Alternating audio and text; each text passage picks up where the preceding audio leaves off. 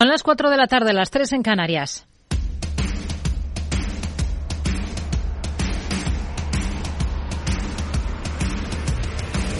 No decida lo que hará el mercado. No se salte las normas de su operativa. No se deje dominar por sus emociones. Mercado Abierto con Rocío Arbiza. Muy buenas tardes. Sigue la ristra de datos en Estados Unidos determinantes para futuras actuaciones de la Fed. Hoy es el índice de precios del productor, una suerte de indicador de la inflación mayorista que en enero baja al 6% interanual desde el 6,5% anterior. Lo bueno es que continúa la senda a la baja. Lo malo que este recorte que muestra está bastante por debajo de lo que esperaba el consenso del mercado que apuntaba incluso a niveles del 5,4%. Y además la tasa mensual repunta a 7 décimas por encima de las cuatro anticipadas. La cifra llega después de que el IPC del martes apuntase a la expectativa de tipos elevados eh, de la FED durante más tiempo y en un momento de arduo debate también sobre los pasos a seguir aquí en Europa por el Banco Central Europeo. Un día después de reafirmar otros 50 puntos básicos para la reunión de marzo, la presidenta del organismo, hoy ha hablado Fabio Panetta, miembro del Consejo Ejecutivo del BCE. Defiende subidas de tipos en pequeños pasos, señala el riesgo de un ajuste excesivo y asegura que no deberían comprometerse de antemano sobre las próximas decisiones de política monetaria. En tales circunstancias es preferible un enfoque verdaderamente dependiente de los datos para calibrar la política monetaria, ya que nos permite reaccionar ágilmente a los datos entrantes y nos da suficiente tiempo para ver cómo nuestras decisiones afectan a la economía en general. Hoy tenemos al euro por debajo de la cota de 1,07 frente al dólar. Tenemos al rendimiento del bono estadounidense al alza. Está el 10 años en el 3,84% y tenemos tono mixto en las plazas europeas en un día marcado por los resultados en la que tanto Londres como la bolsa francesa han llegado a tocar máximos en algún momento de la jornada. En el caso español, el IBEX, el selectivo, supera cotas ahora mismo de los 9.300 puntos. Está clavado en esa referencia muy plano el selectivo español, apenas con una subida del 0,04% en una jornada con protagonismo para Repsol. La petrolera ha anunciado que amplía la recompra y amortización de acciones en 50 millones, tras ganar más de 4.200 millones en el último ejercicio, casi un récord con el que dice que va a acelerar su apuesta por la transición ecológica con inversiones históricas de 5.000 millones este año. Y eso pese al impacto del impuesto extraordinario a las energéticas, que les va a suponer un impacto de 450 millones y que su consejero delegado, Josu Imaz, considera inconstitucional. Incompatible con la Constitución española y las leyes de la Unión Europea y será seguido por los canales legales apropiados para anularlo y en ese caso del reembolso de la cantidad recaudada. Hoy, por cierto, hemos sabido que desde la Asociación de Empresas de Energía Eléctrica, en este caso, han decidido interponer un recurso ante la Audiencia Nacional contra ese gravamen extraordinario al sector, a las energéticas. Jornada volátil para Repsol, ahora sí que consigue repuntar una jornada de alzas claras para Grifols tras su plan de ajuste de costes con despidos incluidos y de recortes, en cambio, en compañías ligadas al turismo como Amadeus o IAG, mientras Carlos Abella, secretario general de la Mesa de Turismo de España, aquí en Capital Radio, ha puesto en valor lo que supondría para España, en concreto para Madrid, que pueda hacerse finalmente con Air Europa. Privadas lo que de verdad le daría fuerza al hub de Madrid sería que pudiera cerrarse la operación de Iberia con, con, Air Europa y que y que ahí sí que nos convertiríamos, vamos, o sea, pasaríamos de, de estar jugando en primera división a jugar la Champions, sin lugar a ninguna duda. Enseguida hablamos de todos estos protagonistas y del resto de nombres propios en Europa y Estados Unidos en un día en el que la vicepresidenta económica, Nadia Calviño, ha puesto sobre la mesa datos de ejecución de fondos europeos. Dice que se ha acelerado en el último ejercicio un 13,6% con la movilización de más de 25.100 millones. Los mecanismos que hemos puesto en marcha nos van a permitir ejecutar el 100% de los fondos. La ministra de Hacienda lo ha señalado y yo en ese sentido quiero insistir en esta idea y que gracias a los fondos europeos lo que hemos podido es eh, incluir en los presupuestos generales del Estado en 2021, 22 y 23 una cifra superior a 20.000 millones de euros de inversión productiva que no se hubiera dado en, otro caso. Todo mientras la Eurocámara, por cierto, reprocha por carta a la propia Calviño que no facilite la misión de control de los fondos Next Generation. A las cuatro y media de la tarde, nuestro espacio con gestores de fondos, hoy vamos a conocer los criterios que utiliza para seleccionar compañías Julián Pascual, presidente de Bayern Hall y cogestor de los fondos de esta gestora, el Bayern Hall Equity, pero también el fondo mixto y el de deuda de la firma valenciana. Una hora más tarde, en nuestra sección de sostenibilidad, a partir de las cinco y media, nos vamos a acercar a un vehículo de Venture Capital que apuesta por startups en fases muy tempranas, pero solo por compañías de impacto. Se trata de First Drop y hablaremos con uno de sus fundadores, Manuel Nieto. Y en el tramo final del programa, a partir de las seis, tendremos consultorio de bolsa esta tarde con Carlos Doblado, analista de Black Bear Broker. Esto es Mercado Abierto en Capital Radio. Comenzamos.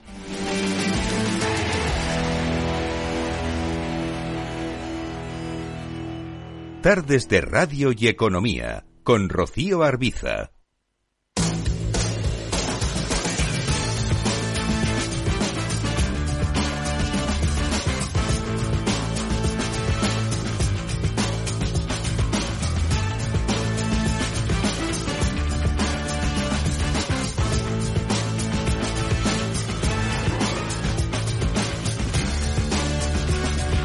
Comenzamos en Estados Unidos. Tenemos recortes generalizados para los índices. Más de un 1% están cediendo tanto el Dow Jones de Industriales como el Nasdaq 100. También el S&P 500 se deja por encima del punto porcentual hasta cotas de 4.103 puntos en un día con varias referencias macro. Algunas se las hemos contado. También tenemos, por ejemplo, el dato de solicitudes iniciales de subsidio por desempleo. Caen de manera inesperada. Javier Luengo, muy buenas tardes. ¿Qué tal, Rocío? Muy buenas tardes. Concretamente el recorte es de un millar. Se quedan sobre las 194.000 con respecto de los números de hace siete días. Promedio móvil del último mes que firma por encima de las estimaciones en las 189.500.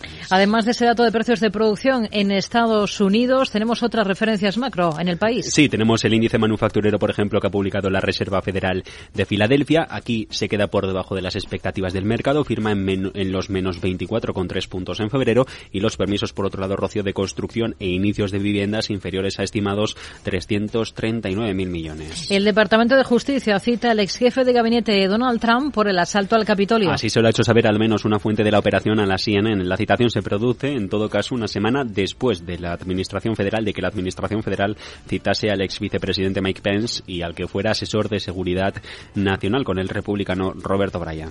Charlie Manger dice que tiene una acción favorita. Sí, a sus 99 años dice ahora que Tesla palidece en comparación y esta es su favorita B y D, calificando al fabricante chino de vehículos eléctricos como su título preferido de todos los tiempos. De hecho, la inversión inicial de Berkshire Hathaway fue de una participación de casi 9.000 millones de dólares. El Departamento de Justicia intensifica investigación sobre Apple. Cuenta The Wall Street Journal que la administración Biden ha abierto una investigación antimonopolio sobre Apple en 2019 para revisar si el gigante tecnológico estaba entonces utilizando su tamaño, el de la mayor cotizada del mundo, para actuar de manera anticompetitiva. Meta aumenta la asignación a Mark Zuckerberg en 4 millones de dólares. Y se los 14 millones para poder hacer frente, dice, a los costes de su programa de seguridad.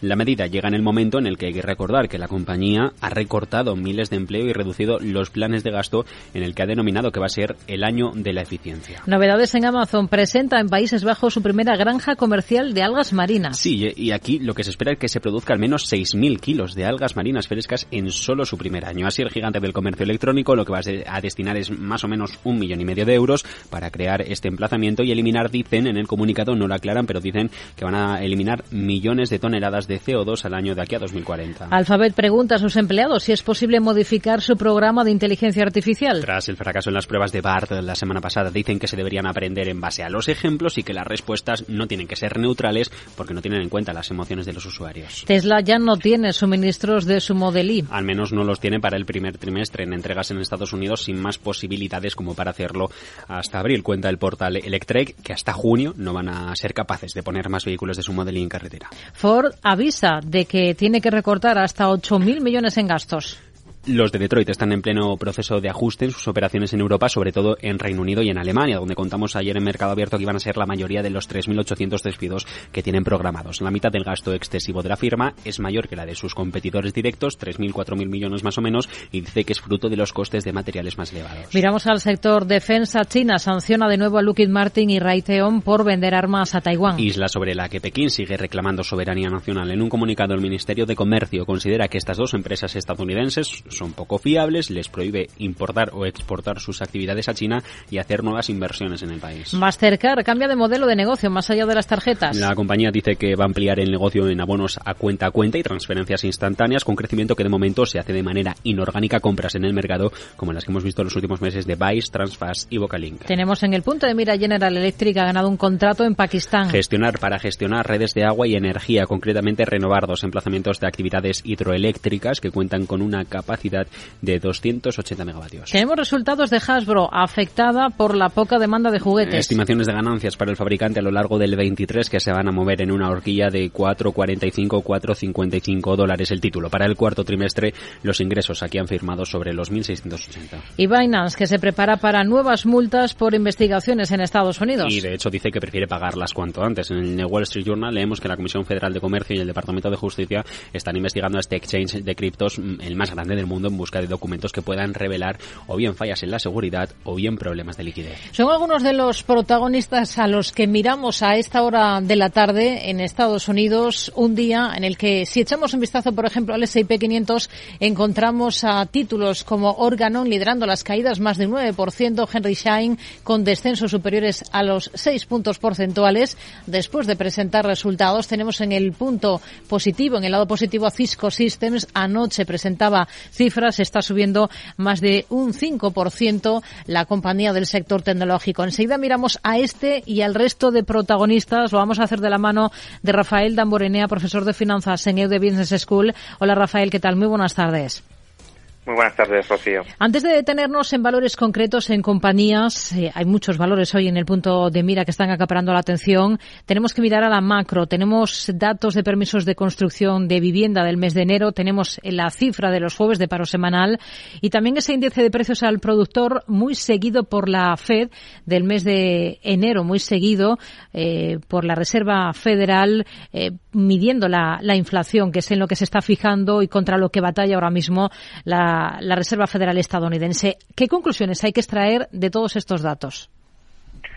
Sí, tenemos un inicio de sesión marcado por la correlación prácticamente perfecta y positiva de todas las categorías de activos, caídas en renta variable, subidas en el rendimiento de los bonos, caídas en el oro y parece que no ha gustado el dato del índice de precios al productor, que recordemos que es un indicador inflacionario y ha salido por encima de las estimaciones del mercado. Y si a eso le sumamos que las nuevas peticiones de subsidio por desempleo también han sido mejor de lo esperado, tenemos lo que menos les gusta ahora mismo a los mercados, una inflación que se resiste a caer, a pesar de la desinflación en materias primas, y un mercado laboral que sigue mostrando mucha fortaleza. Está el Standard Poor's 500 tratando de aferrarse a los 4.100 puntos, y como dije la semana pasada, es normal que Powell recordase que la Fed eh, tiene todavía bastante camino por recorrer en el proceso de subidas de tipos de interés. Eso sí me llama la atención que pese a todo el miedo que parece que hay en los mercados, los sectores defensivos eh, como utilities, productos básicos de consumo o cuidados de salud sean los más rezagados en términos de momentum. Así que bueno, igual está cambiando algo bajo la superficie. Hmm. Si miramos a valores, eh, tenemos a Cisco cotizando las cifras presentadas anoche, cotizándolas con alzas de más del 5%. ¿Cuál ha sido la clave de esos resultados de la compañía tecnológica? Pues un segundo trimestre fiscal muy sólido y, como has comentado, excelentes perspectivas para el resto del año en medio de lo que parece que es eh, la recesión más anticipada de la historia, mandan un mensaje muy positivo, demanda fuerte, gasto en redes en aumento y especialmente pone en valor eh, la ventaja competitiva que tiene Cisco de costes de sustitución y ese fuerte poder de fijación de precios.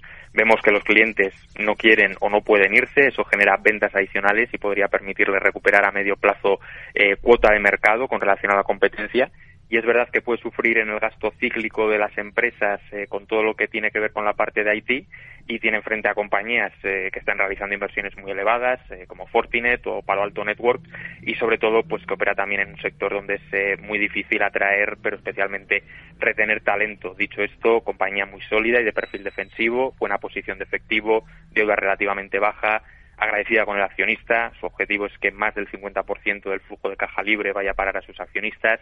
Buena rentabilidad por dividendo y, eh, más allá del mantenimiento del dividendo, siempre prioriza la inversión orgánica y la recompra de acciones.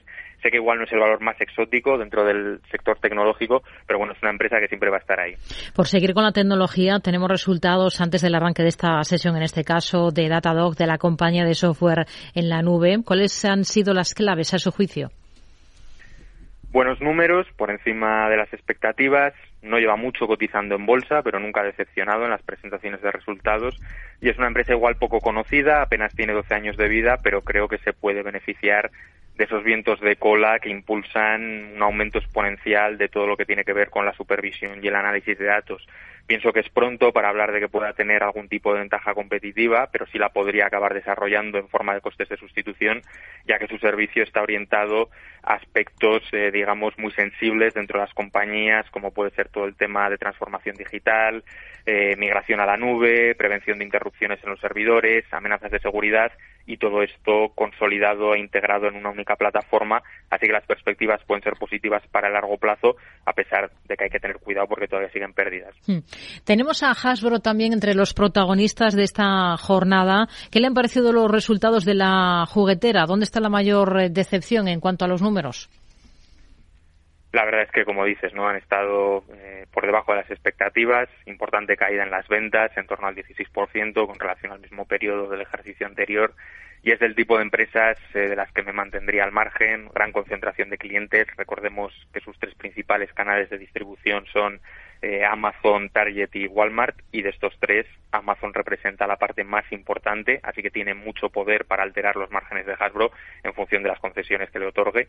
Y por otro lado, es una industria sin barreras de entrada. Cualquiera puede desarrollar un juguete o pujar por una licencia de éxito, y a Hasbro es verdad que le salva que gasta mucho en publicidad y es normal que por imagen de marca alguien prefiera venderle a la licencia Hasbro antes que a otro nuevo competidor, pero aún así, eh, si tenemos en cuenta la evolución de la demanda de los niños, el hecho de anticipar éxitos, ¿no? La dificultad que entraña, eh, la llegada de juguetes de marca blanca y esa tendencia creciente hacia el ocio digital, pues las perspectivas no son las mejores y ahora mismo eh, tenemos a Hasbro cotizando a niveles de hace ocho años. Hmm. En todo caso, hoy está subiendo después de esos resultados alzas del 1,70% para la compañía. ¿Qué visión tiene para firmas del sector defensa como son Lockheed Martin o Raytheon después de que China les haya impuesto de nuevo sanciones por venta de armas a Taiwán? Bueno, aquí habrá inversores eh, que mientras el negocio sea legal no tendrán ningún reparo en invertir, otros que sistemáticamente descartarán todo este tipo de compañías, pero factores SG al margen, eh, Lockheed Martin obtuvo el 70% de sus ingresos gracias a contratos con el Departamento de Defensa de Estados Unidos, que todos sabemos que tiene el presupuesto militar más grande del planeta, así que teniendo ese cliente principal, eh, dudo que le vayan a afectar mucho las sanciones de China. Y es que es una compañía con amplia ventaja competitiva, flujo constante de caja gracias a todos esos contratos de muy largo plazo, lo que le asegura eh, beneficios durante décadas y más si tenemos en cuenta que el presupuesto en defensa va a seguir aumentando a corto plazo precisamente por esas órdenes de reabastecer de municiones a Ucrania y que Estados Unidos, a diferencia de otros países, siempre, siempre, siempre tiende a incrementar el gasto militar. Y por otro lado, mm, la situación geopolítica está consiguiendo que otras potencias, como puede ser Alemania o Japón, también lo estén haciendo, así que esto genera un efecto arrastre en otros países del entorno que puede ser muy positivo para el sector. Algo parecido ocurre con Raytheon y si no sabemos en cuál invertir, pero nos gustan las perspectivas eh, para la industria, mm, como siempre digo, hay ETFs temáticos y de bajo coste relacionados con aeroespacial y defensa hmm. y que, por cierto, cerraron un ejercicio tan difícil como 2022 con rentabilidades cercanas al 10% y han arrancado en positivo este año. Pues son algunos de los valores que destacan esta jornada. Rafael Damborenea, profesor de finanzas en EUDE Business School. Gracias, muy buenas tardes. Muchas gracias a ti, Rocío, y muy buenas tardes. Hoy en el lado positivo, además de ese buen tono de Cisco, tenemos a Marathon Oil repuntando por encima del 3%, a West Pharmaceutical disparada más de un 15% en una jornada con recortes para otros valores, por ejemplo, para la hotelera Host, que está cediendo por encima de los 6 puntos porcentuales, o Paramount, que cede también más de un 3% tras presentar resultados en las últimas horas. Enseguida nos detenemos en lo que está ocurriendo en la bolsa española. Hey, asistente, ¿cuál es el mejor fondo de inversión del año? Hay aproximadamente 54 millones de resultados. ¿Quieres que los lea? Buf, mejor que no. Puedes seguir buscando entre millones de contenidos, pero un asesoramiento de calidad solo te lo dará un especialista. En Renta 4 te ofrecemos un servicio de asesoramiento gratuito siempre que lo necesites. Entra en r4.com y descubre cómo te podemos ayudar. Renta 4 Banco. ¿Quieres más?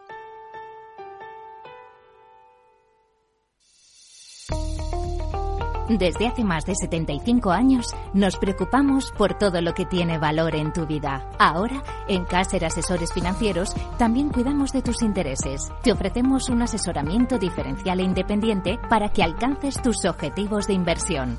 Caser Asesores Financieros, seguros de tu inversión. Contacta con nosotros en info arroba caserasesoresfinancieros.es o en el 91 762 3442.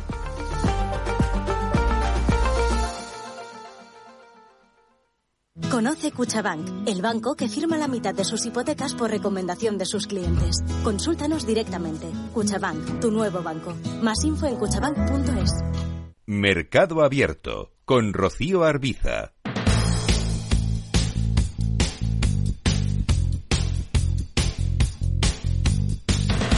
Miramos a la bolsa española, tenemos al IBEX ahora mismo completamente plano en cotas de 9.297 puntos a solo tres de esa referencia de los 9.300 con protagonismo para la petrolera Repsol tras sus resultados. Gana un 70% más en el último año gracias al encarecimiento de los precios de los hidrocarburos. Elena Nizbala, muy buenas tardes. Muy buenas tardes. La petrolera obtiene un beneficio neto a cierre de 2022 de 4.251 millones de euros. No obstante, Repsol matiza que este buen resultado aún no permite compensar las pérdidas de 2019 y 2020. El consejero delegado de la compañía, Josu Jonimaz, también recuerda que el alza de los precios energéticos no es solo consecuencia de la guerra en Ucrania, sino de la escasez previa existente en Europa. Repsol lanzará en 2023 un nuevo programa de recompra de acciones y anuncia también la amortización de otro paquete de títulos propios. Escuchamos a su consejero delegado, Josu Jonimaz. New una nueva reducción de 50 millones de capital antes del final de julio y,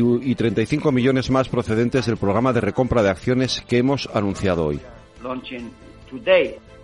Grifols en el punto de mira por su mala gestión. La indignación del sindicato de comisiones obreras sobre el anuncio del despido de hasta 2.300 empleados de la compañía de moderivados ha llevado a acusaciones de mala gestión y de priorizar el beneficio empresarial en Grifols. La secretaria general de la sección sindical Interempresas de Comisiones Obreras, Anabel Pimentel, ha expresado su rechazo total a los despidos enmarcados en un plan de ahorro de hasta 400 millones de la empresa y su preocupación por el cambio de enfoque de una compañía familiar que despide, dice, pese a no tener pérdidas. Un plan de recortes que hace que se impulsen hoy las acciones de Grifols por encima del 5,8% de subida. El 27 de julio, Robbie sabrá si tiene el visto bueno de Estados Unidos para la comercialización de su fármaco para la esquizofrenia. Así es, la farmacéutica ha informado de que ha recibido la comunicación ya para el cierre del procedimiento por parte de la FEDEAC y que seguirá informando de los hitos que considere relevantes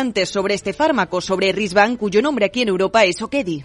SACIR va a dividir la venta de Valoriza. El grupo que preside Manuel Manrique ha anunciado que el marco de las desinversiones anunciadas en su negocio de servicios venderá por separado el 100% de la sociedad eh, Valoriza Facilities y hasta el 49% del negocio de servicios medioambientales de Valoriza, eso sí, con posibilidad de incrementar este último porcentaje. Por el momento, la compañía ha reconocido que hay unas perspectivas y mucho interés entre los inversores inversores eh, por estas desinversiones. El Santander eleva su participación en Ebury al 67%. La fintech especializada en ofrecer servicios de cobertura de riesgo de divisas para empresas. La entidad habría elevado su posición sobre la compañía desde el 54% de abril del año pasado hasta este porcentaje superior al 60% mediante la compra de acciones ordinarias de clase A de otros accionistas. Las grandes energéticas recurren el impuesto del gobierno ante la Audiencia Nacional. La Asociación de Empresas de Energía Eléctrica de la que forman parte Iberdrola, Endesa y EDP han comunicado su decisión de ir en contra del impuesto extraordinario y temporal a las grandes energéticas ante los tribunales. Consideran que penaliza a un sector clave para impulsar el necesario cambio del modelo energético y que es incoherente desde el punto de vista fiscal. Y acción no se hace con el contrato de servicios de rampa en Düsseldorf en, de Lufthansa. Esto implica que la española atenderá más de 55.000 vuelos al año y que generará alrededor de 300 puestos de trabajo para atender así a todas las compañías aéreas del grupo Lufthansa. Son algunos de los protagonistas. Vamos a detenernos en ellos con Víctor Peiró, director de análisis de GBC Gaesco. Hola Víctor, ¿qué tal? Muy buenas tardes. Hola, buenas tardes. Bueno, todo en una jornada en la que estamos viendo recortes claros al otro lado del Atlántico, en Estados Unidos, en donde seguimos conociendo referencias macro que invitan a pensar en que la Fed mantendría los tipos altos durante más tiempo. Y en una sesión aquí en Europa en la que hemos llegado a ver de nuevo máximos en la bolsa francesa, también en Londres y en la que el IBEX aguanta ahora por encima de esa cota de 9.300 puntos. Un día también de declaraciones de algunos miembros del Banco Central Europeo que llegan tras reafirmar Lagar hace unas horas eh, que esos 50 puntos básicos de subida de tipos en marzo van para adelante. Bueno, sí, pues es una sesión, yo creo que en mi opinión otra vez movida un poco por, por los movimientos eh, top-down, de estos eh, perspectivas de tipos que estás que estás comentando bueno, pues eh, con los comentarios del BCE y sobre todo con el dato de precios de producción en Estados Unidos que ha bajado como pasó con la inflación, pero mucho menos de lo que se esperaba, pues se alimenta esta esta subida, esta continuidad en la subida de tipos, ¿no? Recordamos que a principio de año el debate era eh, pues cuándo iban a bajar los tipos en, en Estados Unidos y Europa. En algunos casos el mercado se aventuró a decir que podían empezar a bajar incluso en la segunda parte del 2023 y bueno, ya pasado pues eh, un mes y medio de, del año se ve que bueno que por ahora pues eh, yo creo que no, no, se puede estimar eso no porque la economía está más fuerte de lo esperado hmm. y la inflación también. Entonces el mercado se está moviendo por esos eh, parámetros. Eh, las diferencias entre evolución del Nasdaq y los europeos pues al final es que se tratan de índices con composiciones muy diferentes en la cual pues los índices americanos tienen un peso de, lo que son compañías growth más importante que dependen del crecimiento económico al cual pues estas subidas de tipos van a van a dañar no mientras que en Europa tenemos eh, más empresas value en el sentido de pues muchas empresas industriales que todavía cotizan a multiplicadores bajos ¿Qué le han parecido los resultados de, de Repsol? Mejora cifras un 70% y anuncia inversiones históricas de más de 5.000 millones para este año. Sí, bueno, pues eh, unos resultados eh, eh, no excepcionales, porque como ha dicho su presidente, no, no tienen pues excepcionales, sino muy, muy, muy buenos, ¿no? Al final, bueno, pues es una empresa muy ligada todavía, queramos o no, al precio del petróleo. El precio del petróleo pues ha estado en 101 de media en el 2022 y esto ha permitido pues generar una serie de cajas que a su vez Repsol pues aprovecha muy bien, ¿no? por un lado reduciendo un poco la deuda, pagando más dividendo, amortizando acciones y no dejando de invertir. De hecho, pues se ha visto, yo creo que se ha visto un poco más de alegría en la perspectiva de inversiones en el propio petróleo, ¿no? Es verdad que van a seguir siendo inversiones muy muy selectivas, pero se ven algunos proyectos que van a van a seguir tirando de la producción de petróleo, ¿no? Y los resultados, bueno, en ese sentido, pues bastante buenos, históricos, esos 5.000 millones de euros, eh, vamos, no, 6.000 y pico de, perdón, eh, seis mil y pico de beneficio neto ajustado, pues son un, nivel muy alto, ¿no? Y luego las perspectivas que ha comentado la empresa, pues también son buenas, eh, aunque el petróleo baje a 80 como está ahora, serían todavía unos resultados bastante buenos. Ahí se va además pues seguir creciendo eh, toda la parte de, de, lo que llaman ellos eh, low carbon emission, ¿no? que es renovables y otros de activos. Por lo tanto, podemos ver una senda de, crecimiento, de resultados estable, ¿no? Porque es difícil que se superen los de este, los del año 2022, pero por lo menos en los niveles altos, hmm. más o menos estable, ¿no? Hoy tenemos entre las mejores, además de, del alza que observamos en Grifols, a Telefónica, que está repuntando la operadora hmm. más de un 2%. Esta vez sí que puede ser la buena para, para la operadora. ¿Confían ustedes en su potencial? Hombre, nosotros confiamos en el potencial, ¿no? Porque, bueno, pues de hecho tenemos una, una valoración que está un 50% por encima de lo, de lo que está ahora, a 5.30. Pero bueno, eh, hubo, me parece que fue en el 2022, en algún momento que llegó a niveles muy altos. Entonces, bueno, lo de la buena, yo lo que sí creo que le puede costar pasar de esos niveles que digo yo de 5, pero bueno, hasta 5 hay mucho recorrido. En ese sentido, si lo vemos, estaríamos hablando de una empresa pues de las que estábamos diciendo antes en Europa, ¿no? De value. Y esto a la gente cuando, vamos, a los inversores, a los gestores, cuando los tipos de interés suben, pues prefieren invertir en empresas con multiplicadores muy bajos. Y Telefónica está cotizando a cuatro veces el EBITDA, con lo cual sí que está barata. Hmm. Otro de los eh, títulos que tenemos en el punto de mira es Acciona. Como resultado de una conversión de nuevos títulos, ha incrementado hasta el 47% su participación en Nordex. No sé qué le parece, qué visión tiene ahora mismo para un valor como este, para Acciona. Pues positiva. Eh, bueno, ese apoyo que ha estado dando al Nordex ya se había anunciado, pues es la materialización de una cosa que ya se había anunciado, ¿no? que bueno pues se dijo en junio el 2022 se anunció la conversión del préstamo, o sea que eso se sabía. No es la primera vez que Acciona capitaliza un préstamo a, Nordex, porque ha necesitado pues ese apoyo financiero. Pero bueno, eh, creemos que todavía la compañía Nordex juega cierto papel dentro de lo que se acciona por la cierta integración que tiene ¿no? entre el desarrollo de renovables y su fabricación de, las, de los equipos. Y en general la Acciona, bueno, dentro de lo que cabe eso es un peso poco importante. ¿no? Aquí la Acciona pues lo que importa es el desarrollo renovable global y, las concesiones que, está obteniendo, como, como estas que nos está mencionando ahora, de, nuevos servicios aéreos y muchas otras cosas que va consiguiendo. Y para SACIR ha anunciado que en el marco de las desinversiones anunciadas en su negocio de servicios mm. ha decidido vender por separado hasta el 100% de la sociedad eh, Valoriza Facilities y el 49% de Valoriza Servicios Medioambientales. Bueno, pues eh, está bien, ¿no? Si lo dice será por algo, será porque ya ha tenido tanteos de clientes o posibles compradores que están más interesados en una parte o en la otra, ¿no? Ya vimos en el caso de la venta, esto es una actividad normal, ¿no? Que hagan las, las constructoras, tanto Ferrovial como la propia CS, han metido sus divisiones de servicios, en ambos casos con unos multiplicadores muy altos. Estamos hablando de una constructora, normalmente la construcción pura, pues puede cotizar a cuatro veces y los servicios se están vendiendo a ocho o nueve veces. Por ejemplo, eh, AME, que fue la empresa de servicios de Ferrovial en UK, la vendió a nueve veces, bueno, pues es generar valor, ¿no? Y al final estas compañías pues venden a una serie de actividades que ya son más o menos maduras para invertir en otras, ¿no? Y aquí el juego de, de SACIR es muy claro, ¿no? Va, va a vender algunos de estos activos para invertir en las concesiones, ¿no? que tiene que crecer. Nos quedamos con ello. Víctor Peiro, director de análisis de GBC Gaesco. Gracias. Muy buenas tardes.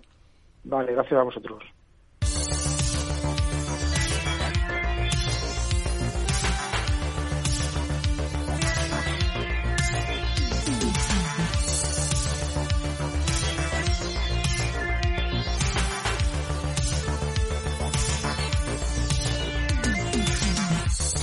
En el resto de plazas del viejo continente es un día marcado por la presentación de resultados empresariales, un día en el que tenemos, por ejemplo, en la bolsa alemana números rojos, el CFD del DAX está recortando, según las pantallas de CMC Markets, en torno al 0,42%. Si echamos un vistazo a la bolsa francesa, al selectivo CAC 40, lo tenemos en este caso en positivo, con alzas del 0,60%.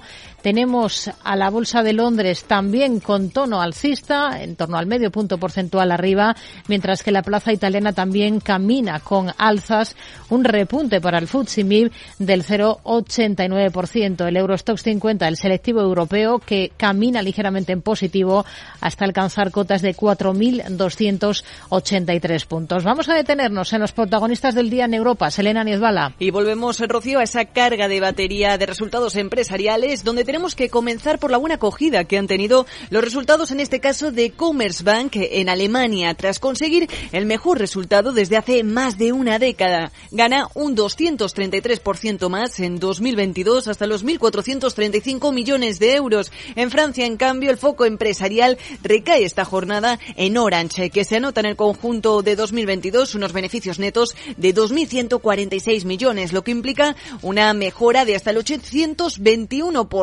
respecto a las ganancias de apenas 230 millones eh, de 2021, más allá de las cifras de la Teleco. Eh, recordemos que es noticia por hacer oficial su intención de fusión de Orange España con Móvil. Jean-François Falager, CEO de la filial española, ha señalado hoy en la presentación de cuentas en España que espera tener el veredicto de Bruselas en la segunda mitad del año. Hemos trabajando en dar respuestas a las consultas eh, realizadas por las autoridades, claramente con el objetivo de cumplir eh, este siguiendo era la notificación formal. Como lo sabéis, uh, finalmente hemos uh, entregado la notificación formal, formal el pasado lunes y con ello esperamos tener el go de Bruselas en la segunda mitad de, de 2023. Es decir, creen eh, que es posible que haya esa segunda fase del estudio de fusión. Malas noticias para la también francesa Renault, que regresa a los números rojos y registra pérdidas de 700 millones en 2022 con un mensaje de su consejero delegado Luca De Meo, quien pide a Europa que corrija la llegada simétrica de automóviles eléctricos chinos si de verdad quiere tener una industria en este sector. Beneficio récord, en cambio, para el fabricante de aviones Airbus, que gana más de 4.200 millones, aunque no cumple con su objetivo de entrega de aviones. La compañía ha informado también de que poco a poco va a ir desacelerando el incremento en la producción de su modelo más vendido. Por su parte, cuentas también con Pernod Ricard, que supera expectativas al incrementar sus ventas y beneficio en el primer semestre de su ejercicio fiscal, al tiempo que anuncia que incrementará sus precios en China y en Estados Unidos para proteger sus márgenes de ganancias. Eh, nos movemos, nos trasladamos en este caso a Reino Unido, donde tenemos las cuentas del banco británico Standard Charter, que obtiene un beneficio neto de 2.754 millones a cierre de 2022, lo que supone una mejora del 25% al tiempo que anuncia un programa de recompra de acciones de mil millones, eh, mientras que en otra línea de asuntos en este caso es noticia la petrolera británica BP porque anuncia la compra de la empresa americana Travel Centers por 1.300 millones de dólares en efectivo y con una prima superior al 70% del último precio de cierre de la compañía. Son algunos de los valores destacados en esta jornada. Si nos centramos en esto, en las bolsas europeas, vamos a detenernos en algunos de estos nombres con Xavier Brun, responsable de renta variable europea de Treas Management. Hola Xavier, ¿qué tal? Muy buenas tardes. Hola, muy buenas tardes. Bueno, una jornada en la que además hemos llegado a ver a la Bolsa de Londres por encima de esa cota de 8.000 eh, puntos, eh, también tocar máximos a la Bolsa francesa por momentos, pero mm, centrándonos en Londres, pese a las consecuencias que ha tenido el Brexit para su economía, pese a esa inflación que todavía eh, sigue mostrando a doble dígito y el no tan lejano caos político. No sé si le sorprende. Bueno, la verdad es que esto es un poco la conclusión a la que podemos llegar es que las empresas internacionales, que son las que cotizan principalmente en Londres, son inmunes a la política. lo, hemos, lo hemos visto, son les da igual lo que ocurra en el Reino Unido si, y, con ello han alcanzado hoy pues esos máximos históricos, ¿no?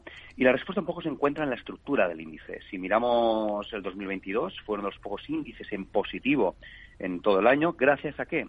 Pues a gracias principalmente a que una cuarta parte está en petróleo y minería, donde todavía recae esa necesidad de hacer capex y como consecuencia de, unos, oye, pues, pues, unos buenos resultados a futuro y más o menos un 15% está la parte financiera, donde la subida de tipo de interés les ha beneficiado. Así que podríamos decir que, la estructura del índice le beneficia, le, propicia a que haya alcanzado estos máximos históricos y quizá los bata este, este año también.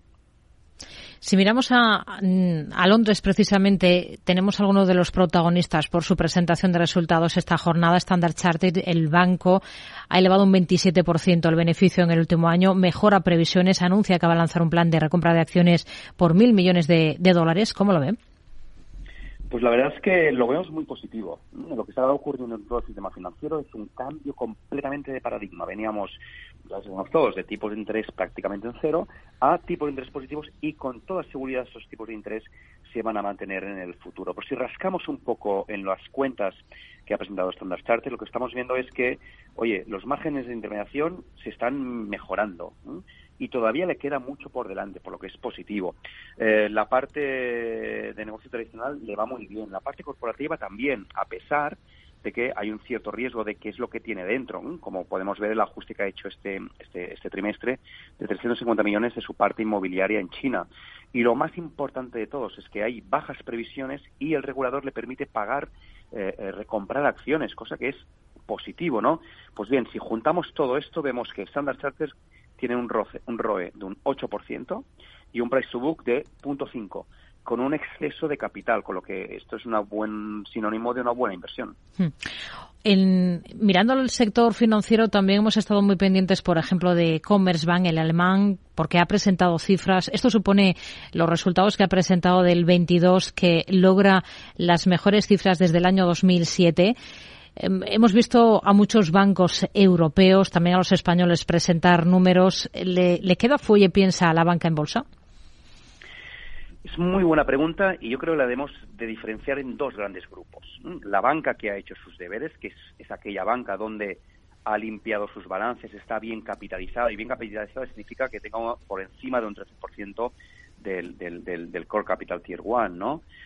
pues bien, toda esa banca, esa banca bien capitalizada, encontramos cosas muy interesantes. Compañías con unos ROEs de entre el 7 y el 9%, con price to books por debajo de unos, lo que significa que si compramos esa compañía y se mantienen los beneficios como consecuencia los retornos, eh, eh, el retorno a mi inversión en bolsa sería mayor al doble dígito, ¿no? Y aquí tenemos, pues, Backwalk, Unicrédito, Secure Trust, y luego hay otros bancos donde eh, al final les falta ese capital. ¿Y qué van a hacer con los beneficios? Pues con esos beneficios van a tener una situación de capital muy holgada para luego repartirlo entre los entre los accionistas, cosa que ese primer grupo, que es el bien capitalizado, hmm. ya desde ahora lo está devolviendo a los accionistas vía dividendos, vía a. Así que dividimos entre dos grupo financiero. Tenemos protagonismo también para Nestlé. El gigante de la alimentación ha presentado resultados esta jornada, un descenso de más del 45% en el beneficio. ¿A qué lo achaca?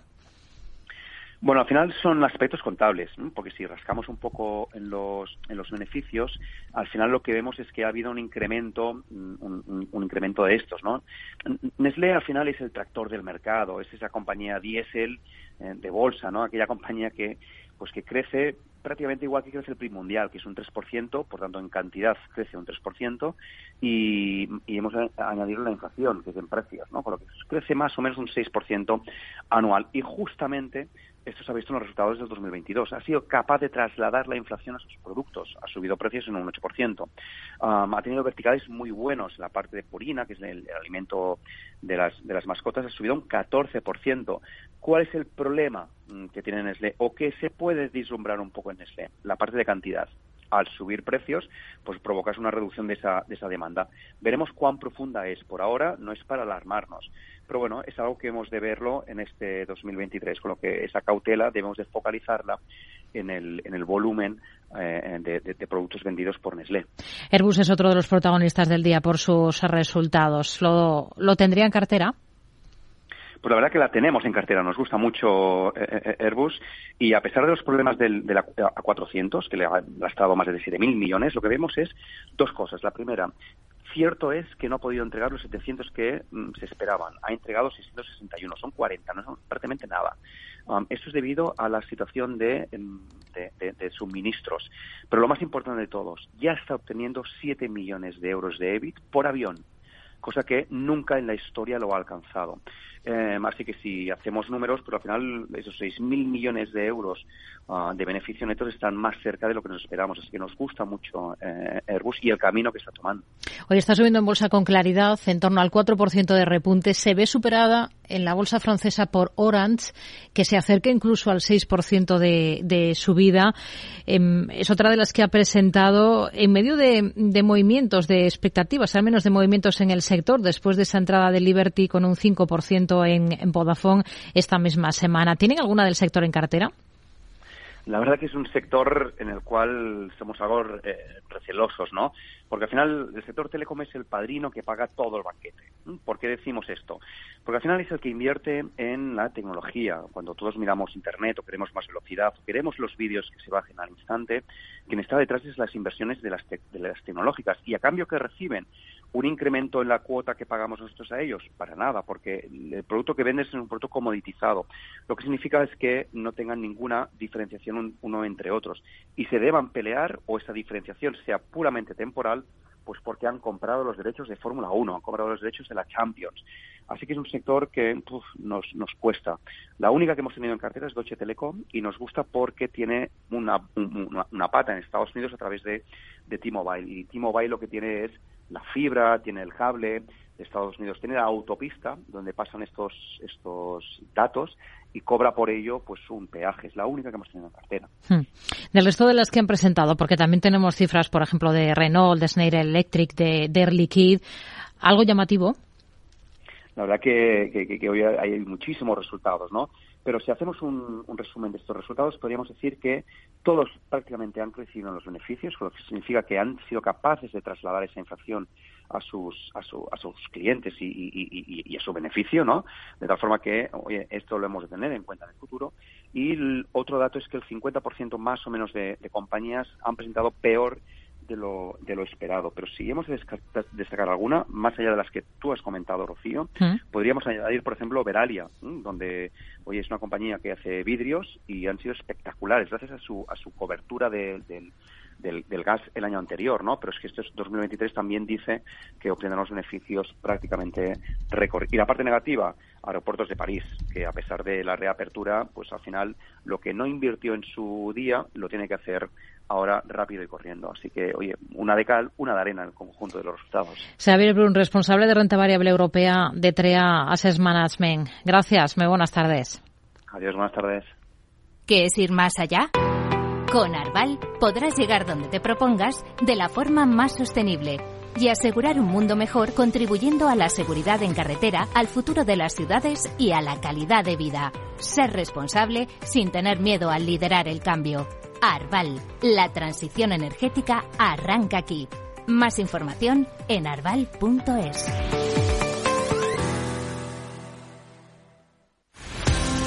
Empresas tecnológicas, escuelas de negocios, sindicatos, organizaciones empresariales, empresarios, formadores y figuras relevantes de las administraciones públicas comparten tertulia todos los miércoles a las 3 de la tarde en Cibercotizante, un programa dirigido por José Joaquín Flechoso. Cibercotizante, la digitalización desde una óptica diferente. Capital Radio. Si te gusta el pádel, en Capital Radio tenemos tu espacio. Todos los martes, a partir de las diez y media de la noche, saltamos a la pista para contarte la actualidad del World Padel Tour, los torneos amateur, las novedades de las marcas y toda la actualidad relacionada con el segundo deporte más practicado de España. Esto es Padel, los martes a las diez y media de la noche en Capital Radio.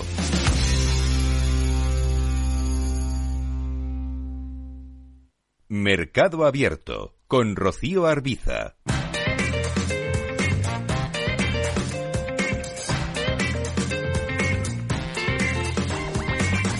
Espacio con gestores de fondos en Mercado Abierto, un espacio en el que buscamos cada semana pistas, averiguamos parámetros, conocemos el modus operandi de distintos gestores de fondos españoles. Esta tarde nos acompaña en este espacio Julián Pascual, presidente de Bayern Hall y cogestor de los fondos de esta gestora, el Bayern Hall Equity, Bayern Hall Flexible y el Bonds. Julián, ¿qué tal? Muy buenas tardes. Buenas tardes, Rocío.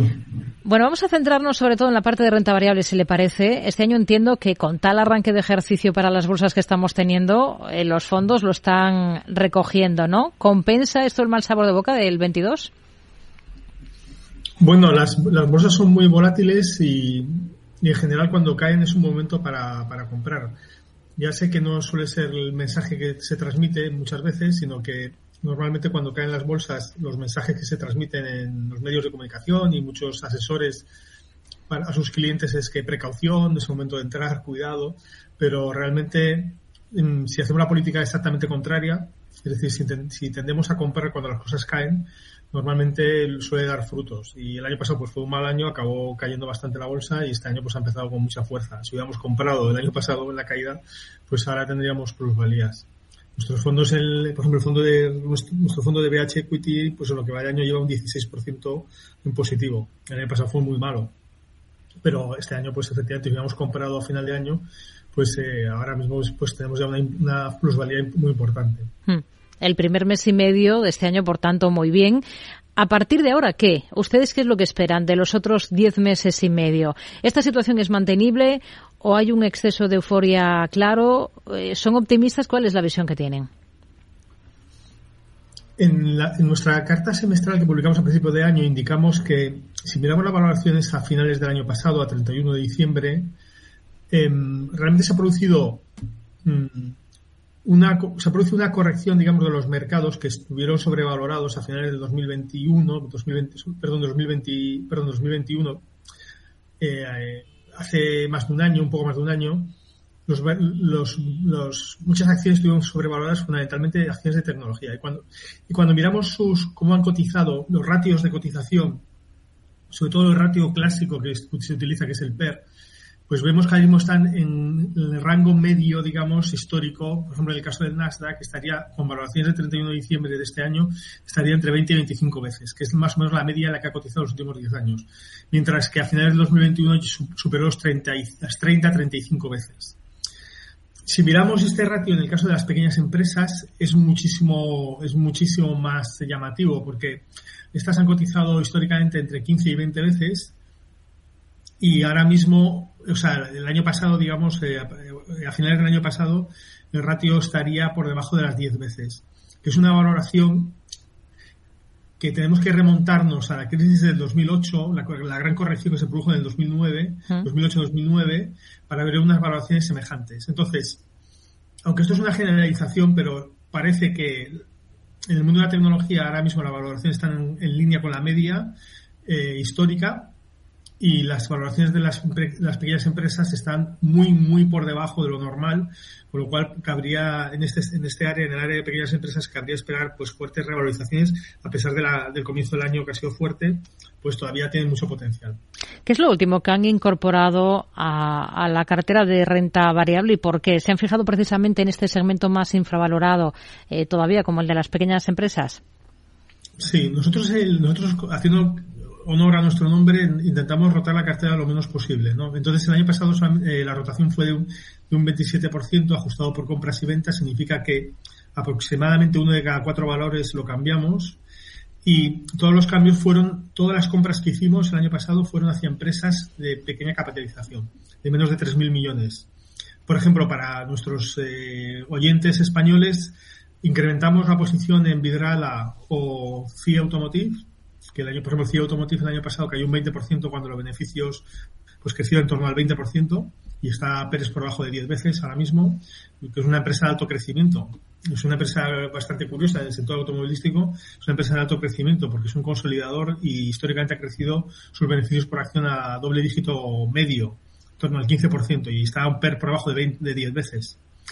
Y también incorporamos Fluidra, es una empresa que posiblemente se sobrevaloró en el, 2000, en el 2021, pero el año pasado cayó más de un 60% y es una empresa de, también de alto crecimiento, también es un consolidador en su industria, parecido a CIE. Tiene crecimientos de beneficio por acción muy fuertes y también está en unas valoraciones muy atractivas. Pues eh, hemos efectivamente aumentado la posición en Vidrala y en CIE y hemos comprado Fluidra, por ejemplo. Nuestros oyentes cada vez también son más internacionales. ¿Algún nombre de fuera que también hayan aprovechado para comprar? Sí, sí, lo que pasa es que son empresas más, más desconocidas, digamos, hay que dar más explicaciones. Pero, por ejemplo, en el, en el área de small caps, de empresas pequeñas, que hay, pues evidentemente hay muchísimas, compramos empresas eh, relacionadas con, con servicios de, servicios de tecnología en, publicidad, en temas de, de publicidad, publicidad digital, como puede ser Next 15, que es una empresa inglesa eh, que se dedica, es una, es una especie como de, de mm, eh, sería un Publicis o un eh, un Omnicom, digamos, una empresa, digamos, de asesoría en temas publicitarios, pero muy orientada al tema de la publicidad digital. Lleva muchos años en este área, no es una empresa de, nueva creación, lleva muchísimo tiempo con fuertes crecimientos. Por ejemplo, esta empresa también la incorporamos el año pasado a nuestra cartera. Y lo último, lo que han desinvertido, aunque ya nos ha dicho que la estrategia Bayern Hall, por definición, se caracteriza por ser una estrategia a largo plazo eh, y tratar de no prestar demasiada atención a fluctuaciones concretas en momentos puntuales del mercado. Pues el año pasado, por ejemplo, compramos y vendimos eh, EPAM, es una empresa que, eh, es una consultora de temas de Internet, digamos, de, informáticos. Es como un, sería una, empresa similar a una Accenture más pequeña que hace sobre todo desarrollo de software. Esta empresa, casi todo el personal que tiene está en, en Europa del Este, fundamentalmente en Ucrania, Rusia y, y, y Bielorrusia. Entonces, imagínese cuando, cuando empezó la guerra de Ucrania, dónde fue a parar la acción. Hmm. Entonces ahí compramos y, se revalorizó bastante, casi duplicó en el año y vendimos. Por ejemplo, esto es una empresa que entramos, eh, de las pocas cosas que entramos y salimos el, año pasado. Eh, y luego pues vendimos a lo mejor alguna empresa también em, que, que lo había hecho relativamente bien o que no había caído especialmente, como por ejemplo NVR, que es una promotora americana. Hmm. Em, porque pensamos que con la subida de tipo de interés podía perjudicarle, digamos, el, el, futuro, el futuro de la construcción y la valoración no lo había hecho demasiado mal. Entonces, pues decimos cambiar esta empresa, digamos, para comprar empresas más de tipo pequeño mediano, como hemos comentado. Hmm. ¿Cuáles son los criterios que utilizan especialmente para seleccionar esas posiciones en cartera de, de los fondos de Bayern Hall? Los criterios son siempre los mismos. Hay tres, tres vectores. El primero más importante es el negocio, la, calidad del negocio. Hay negocios buenos y negocios malos. Entonces, invertir en negocios malos es, peligroso. Puedes ganar también dinero eh, si compras muy barato un negocio malo, pero tienes probabilidades de perder. Las probabilidades de perder aumentan. Los negocios buenos son negocios que tienen empresas que tienen fuertes barreras de entrada. No necesariamente tienes que tener una empresa de tipo tecnológico, por ejemplo, Vidrala o Veralia, son empresas que tienen grandes barreras de entrada por la estructura del mercado y por la imposibilidad de exportar y de distribuir y por lo mal que viaja el vidrio. Entonces, una vez que tiene una posición dominante en España, por ejemplo, en Francia, en, Alemania, hay dos, tres, cuatro fábricas de vidrio aquí y ya nadie más puede entrar. Se convierte en un oligopolio. Entonces, por ejemplo, es una posición, digamos, es un buen negocio. Es un negocio, digamos, con una alta barrera de entrada. También es un buen negocio Louis Vuitton, por, por las características que tiene el lujo y por la imposibilidad de copiar y de, digamos, se, convierte en un operador único. Nadie puede competir con Louis Vuitton en bolsos hmm.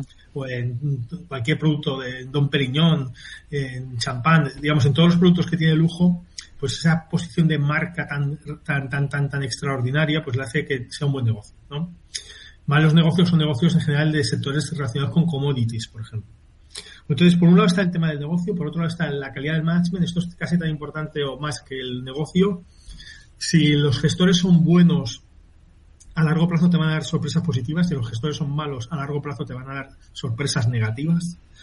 Entonces, el gestor es muy importante también y, y, para analizar al gestor, pues hay que ver si tienen, si tienen un interés económico en la empresa importante, si además de ser gestor es accionista, es un accionista relevante, esto es muy importante. ¿Qué trayectoria ha tenido históricamente? Si, se, si está, ha estado preocupado por aumentar el tamaño de la empresa a costa de la rentabilidad o siempre ha actuado mejorando la rentabilidad de la empresa. Si es gente austera, normalmente cuando se pagan salarios altos suele ser una mala indicación y por último está la valoración. Y estos tres, la valoración es, pues claro, claro, también muy importante, porque si compras una empresa maravillosa como un gestor y compras un precio desorbitado, hmm. difícilmente ganarás dinero. Entonces eh, hay que valorar, hay que conjugar, digamos, estas tres, estos tres vectores para seleccionar una empresa. ¿Qué importancia le dan al dividendo de las compañías en las que invierten? Muy poco, muy poca importancia. Yo sé que para muchos inversores, sobre todo inversores minoristas, es importante porque al final tienen un dinero que reciben todos los años pero no es financieramente no es algo importante. De hecho, yo prefiero que se recompren acciones a que se pague dividendo. Al final es una forma exactamente igual de retribuir al accionista y a largo plazo el impacto financiero es mayor. Si se van recomprando acciones, la, rentabilidad que va a obtener el accionista vía revalorización de la acción va a ser superior de la que, obtendría con un dividendo. Cuando el dividendo sale de la, cuando recibes un dividendo, el dividendo sale de la empresa y ese dinero ya no se vuelve a invertir. En cambio, cuando, cuando la empresa recompra acciones, si la, si, si la empresa está barata, digamos, y el negocio es bueno, pues ese dinero se reinvierte y tienes un efecto de composición del dinero. Entonces, eh, eh, suele ser suele ser mejor. El dividendo solamente, tiene solamente es importante, digamos, en el sentido que señala una disciplina de la empresa de que está dispuesta, hmm. de que considera al accionista, de que no, de que de que no sí. de que valora digamos al accionista lo respeta y le paga digamos hmm. de forma disciplinada una cantidad de dinero. Eso es lo único en mi opinión lo más importante del dividendo. Nos quedamos con esta con esta visión. Julián Pascual presidente de Bayern Hall cogestor de los fondos de la gestora. Gracias. Muy buenas tardes. Vale muchas gracias. Noticias y volvemos aquí Mercado Abierto